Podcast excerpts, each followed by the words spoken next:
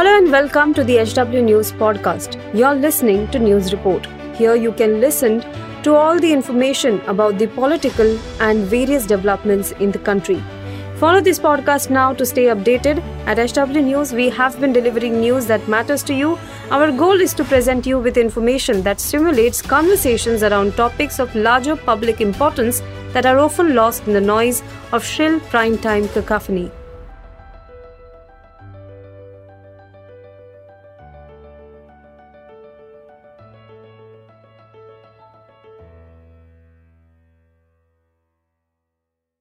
चुनाव आयोग ने त्रिपुरा, नागालैंड और मेघालय के लिए चुनावों की तारीखों का ऐलान कर दिया है। त्रिपुरा में 16 फरवरी, मेघालय और नागालैंड में 27 फरवरी को चुनाव होगा। तीनों राज्यों में 2 मार्च को मतगणना होगी और चुनावों के परिणाम सामने आ जाएँगे। प्रेस कॉन्फ्रेंस के दौरान मुख्य चुनाव आयुक्त राजीव कुमार ने बताया, हाल ही में नागालैंड, मेघालय और त्रिपुरा राज्यों का चुनाव आयोग के अधिकारियों ने दौरा किया था। इस दौरान वहाँ के प्रशासनिक अधिकारियों से मुलाकात की और वहाँ से सुझाव लिए गए।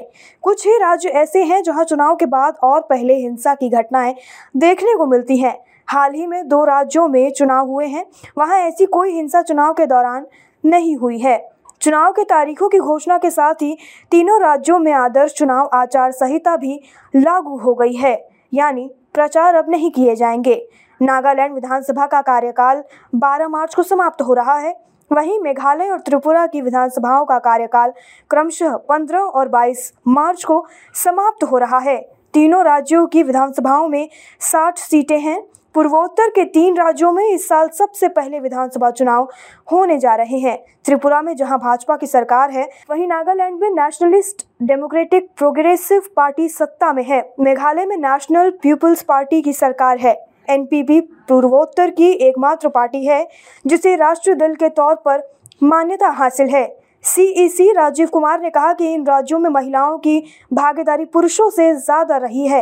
महिला वोटरों की संख्या भी ज़्यादा है। हम 11 से 14 जनवरी तक तीनों राज्यों के दौरे पर थे।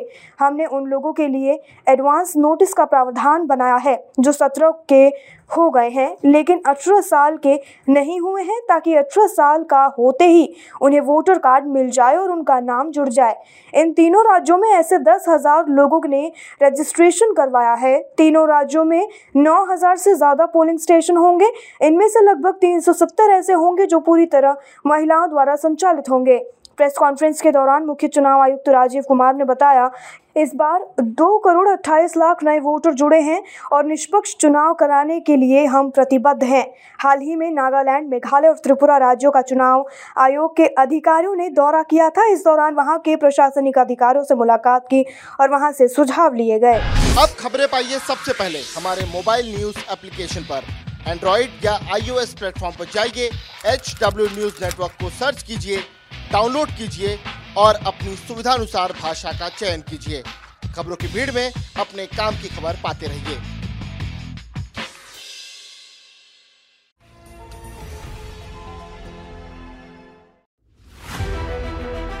If you like this episode, please rate us with 5 stars right now. HW News podcasts are available on BingePods and all other audio platforms.